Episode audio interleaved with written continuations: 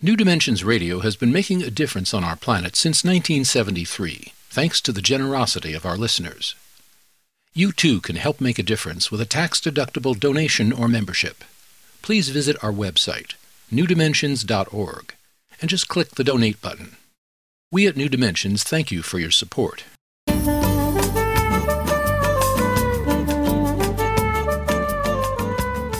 Hello, I'm Justine Willis Toms. Today I'm hosting Doctor Carla Marie Manly. She's the author of Joy From Fear: Create the Life of Your Dreams by Making Fear Your Friend. And she is also a licensed psychotherapist. I welcome you to the New Dimensions Cafe. Thank you for having me, Justine. It's a privilege and a joy. It's my privilege and honor. I'd like to start by reminding people about fear as a primal response to danger. But your psychotherapy work works with the kinds of fears that have become a negative force in our lives, affecting our health, our well-being, our relationships. So let's talk about that destructive fear. What is it, and how does it affect our lives? The way I like to see destructive fear is that it's that voice that works against our being our best selves. And so destructive fear, and it's often very pernicious and dark, and it will be that voice that will tell you what you cannot do, what you should not be, what you should do. It's loves shoulds. It's very judgmental and very critical, critical of the self and critical of others. And so destructive fear is primal fear, let's say, gone on overdrive because of on the, steroids. On steroids, because of the busy mind. The mind takes hurts and owies from the past and ruminates on them and chews on them and gets us to a point where we no longer believe in ourselves or believe in others. So again, destructive fear works to be very destructive in our lives, and we often don't realize that that is what is at the root of our problems. So it's just going on, and we think that we have to act this way because it's going to keep us safe, but it's actually hampering.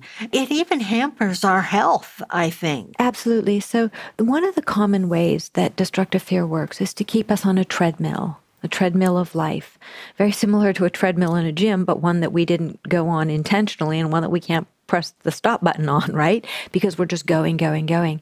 And so what ends up happening, the body is programmed in our, you know, more ancient days. We had this fight or flight response that would come up only when we saw a tiger or a bear or, you know, somebody who was not of our tribe. So we would freeze, flee, fight, or appease. Those are actually the responses. And then what would happen is we would handle the danger, and then we would be able to calm down and go about our days or the week ahead until another big threat came up. So of course, when this fight or flight response comes up, body is filled with adrenaline and cortisol, and these stress hormones give us the ability to run and take care of what's bad. Uh-oh. In present day life, we don't have lions and tigers and bears. We have chronic stress, we have burnout from work, we have all of these, we have, you know, traumas, P T S D, all of these things that are causing us to live lives filled with anxiety, depression, trauma, chronic stress. So the body is constantly being flooded with these stress hormones. So very much contribute to health problems, everything from heart disease and sleeplessness. And of course, sleeplessness also has its own host of associated health problems. So we have this bevy of, you know, health issues that come, and we do not realize that destructive fear is at the root of many of them. In your book, you give some wonderful examples of people, case studies, let's say. Of course, you've disguised them in the book, but I'm going to talk about one and hope you can help us to see this one, because I just thought this guy was just, he really had it made. I think you used the name Thomas for mm-hmm. him. Mm-hmm. He was very self-contained, and he wanted to be more effective in his business. And he was extremely armored. Oh, yes. I loved, oh, yes. I just love the way you worked with him. And you go into the detail of working with this guy. He knew it all.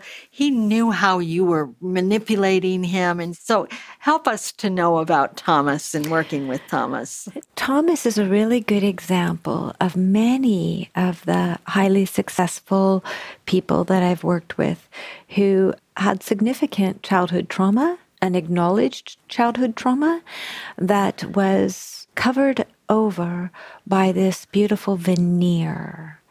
And so here's the sad part about people, men and women, who build up these really important defenses. They build them up as children, um, as a way to survive, but then they grow and they harden and they thicken throughout life. And so what ends up happening is people like Thomas build these lovely castles with these moats and these alligators in the moats and these twenty-foot walls, and they look like they're doing great. They may have relationships or serial relationships, but they don't really let anybody close. I mean, th- that moat and those walls are keeping everyone out of their private, personal hell. A hell that cannot be filled with a Maserati, five boats, all the travel in the world, all of the pretty toys and the pretty boys and the pretty women, and it just can't fill the hole in the soul that was caused by childhood trauma or life trauma. And so breaking through that veneer with love and patience and the acceptance that many such people never knew as children, and watching them learn to trust me and be present with me and being willing to take down a bit of the armor and then put it back up and then, you know, one step forward, a little tiny baby step back, and just watching that as healing, that that is what I am, a healer. And that being able to earn somebody's trust that way, to where you watch them act and treat you as though you're, you know, whatever you are, right? And try and outsmart you and out outsmart you. I oh, think that outsmart. he was he was he was definitely out to outsmart you. I think of some of the people I've worked with where they'll pull out their computer programming skills or their skills in this area and their skills, and I am just nonplussed. It's yeah. not a problem, yeah. right? What I thought was so interesting about him when he did finally start to break through mm. and start to let you in mm. and start to acknowledge, yeah, that was pretty traumatic as a child or whatever it was. And what you helped him to see is that life is not black and white, that what he was missing was all this gray in between. And like, yeah, his parents, he wanted to hold them on a pedestal and he was not going to allow you to do anything else. But it was okay to say, no, they, they had their flaws. That doesn't mean that they're all bad. Absolutely, because it is such a common theme. It's one of the biggest things that destroys people and destroys relationships is this polarization of the right and the wrong, the good and the bad. So as you're talking about it being, you know, mom and dad are all good or mom and dad are all bad. And it's not about blaming mom and dad or putting them on a pedestal. And that's something, God, I work with a lot of getting parents off of pedestals uh, for even for young adults who are, you know, you know, really working on their stuff, because it's about seeing them as human beings who made mistakes and then leaving it at that. And then here's the self-work is, what do you want to do differently? That's it, is take what you love that your parents did, if there is anything. Make more of it in your life. Breathe into it, grow it, expand it. Take what your parents did that you didn't like, calling you names, brutalizing you, ignoring you, and don't do it. You don't like that your dad was a bully and aggressive and hateful? Well, why are you kicking your girlfriend in the ribs kind of thing? Not literally, but, you know, speaking that way. So it becomes that dance of learning that we can embrace everything that our parents did, that they did well. And we can consciously, and this is the important part, become conscious of how we were harmed and choose. Choose to do it differently. And we will have relapses because we're human. On our journey to being better people, we will have relapses no matter how good we become, right? Because if we're tired We're stressed, hungry, angry, lonely, tired. Those are triggers for many of us. And if we get to one of those places, then instead of going over the edge and being hateful or doing something horrible or acting out and cheating or taking a drink or whatever it is, that we become aware, oh, I'm anxious right now, or I'm lonely right now. I need a time out. I need to walk. And that's where, as we start making those conscious shifts, as it was with Thomas in the book, to allow, I believe that inside every person is a beautiful soul just waiting to appear. There may be a few extreme exceptions. And I believe that every person who comes into my office, even if they're sent by a husband or a wife, they, the ones who are with me, end up finding a way to love themselves, mm-hmm. a way to like themselves like, first. Yeah. And then after learning to like themselves, and some of them would never admit. If you had asked Thomas, do you like yourself? Oh, totally. You know, yeah, right. Absolutely. What are you talking about? Yeah. Right? I went to this school and that school. Okay, yeah, great. That's wonderful. But um, really, do you like yourself? Do you love yourself? Do you treat yourself? Not to financial things, not to drugs or alcohol or women, but do you treat yourself well? Do you talk kindly to yourself? Do you talk kindly to loved ones? And so that's the journey, and breaking through all of that armor to create vulnerability. And first, it's just vulnerability in the therapy room. And then, as it was in Thomas's case, he eventually was able to be vulnerable enough that a woman came into his life, and she was just the right woman because she wouldn't take his meanness. And so he had to keep working, right? Keep working and keep shifting in order to be good enough soul to allow her to partner I with him. I think one of the things that Thomas did, he was such a workaholic and yes. so into business, but through this whole session, it probably took months and months and months, but he started to do volunteer work. Yes. And then he got so much good feedback from that. He felt good about himself as he was doing that. And that's when that woman came into his life. And that is a piece. It's really interesting. I'm glad you picked up on that. That is the volunteer work. I'm such an advocate of it. I do plenty myself, right? And just this morning, I was volunteering at a drug and alcohol rehab center, which I do every Tuesday morning. And the women are thanking me at the end as we go around. And I always tell them, and it's my sacred truth, you give to me by allowing me to be here to be part of your journey and be part of your process. And it is true. There is, I sometimes feel like I get more, more from being there. And so it's something, particularly for my clients that are very, um, egocentric, or my clients who are very ostracized, I will routinely say, let's look for volunteer work. Let's look for one. I get all sorts of things. I'm too busy. I'm too this. I'm too yeah. that. I say, I'm just holding it out as a suggestion. And there's a man I work with right now who started very, very lonely and has lots of other good things going for him. But inside, much like a Thomas, outside looks great, inside is very lonely and scared. He started volunteering at a place that has a lot to do with animals. He loves it. Oh. He loves it. His duties are very small, uh-huh. and he, in some ways, laughs at how minor his duties are. But he gets, when he talks about it, it's exactly what he needed. You, you see him light up. Don't oh, you? He lights up.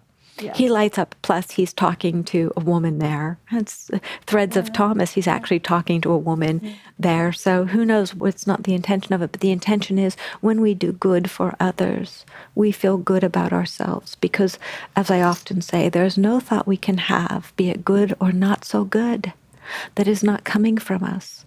So if we're choosing to think kind and good thoughts, those are coming from us, going out into the world and coming back. If we choose to think harsh, negative, and angry thoughts, guess what? Those came from the heart, from the self, and are going out and ultimately come back to rest. So why not choose the happy ones? Why not choose to do good and to be positive? And I really think that that was the turning point, one of the many turning points for Thomas, when he saw that he was not his career. He was not his money. He was not his looks. He was not his education. That he was his heart and soul. And that it was his heart and soul that started flourishing when he went out and saw that his athletic abilities could help young men, and that indeed, as the universe often does, it actually brought him a woman who was of the right caliber for him, and he was a, a match. Uh, yes, match and for him. A match, and also a teacher. I believe uh-huh. that she was probably a teacher for him, as far as somebody who was strong enough. So I really think that volunteering is not the only thing, you know, in the journey, but it is a key piece of it, I believe. Oh, how beautiful. There's so much more we could talk about, but I thank you so much for sharing this part of the work that you do. Thank you so much for being with us It's today. A joy. Thank yes. you for having me. Thank, thank you. you. I've been speaking with Doctor Carla Marie Manly. She's a psychotherapist. Her therapy work is in Sonoma County, which is just north of San Francisco, in the San Francisco Bay Area. And the book that we've been talking about is Joy From Fear: Create the Life of Your Dreams by Making Fear Your Friend. And if you want to know more about her work, you can go to her website, D R carla manley dot com. And she spells that D R, Doctor Carla, C A R L A, Manley, M A N L Y N L Y dot com, D R carla manley dot com, or you can get there through the New Dimensions website, new dimensions dot org. I'm Justine Willis Toms. Thank you so much for joining us today on the New Dimensions Cafe. Please do join us again.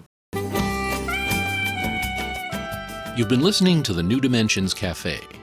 This series of shorter interviews features many of the remarkable guests also featured on our internationally syndicated one-hour New Dimensions radio series.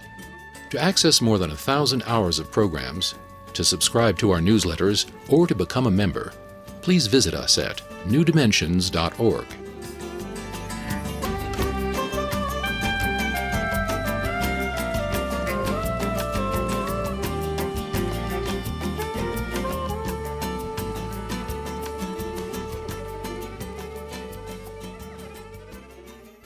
New Dimensions Radio has been making a difference on our planet since nineteen seventy-three, thanks to the generosity of our listeners.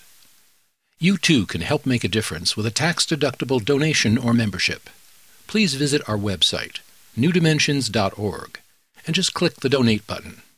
We at New Dimensions thank you for your support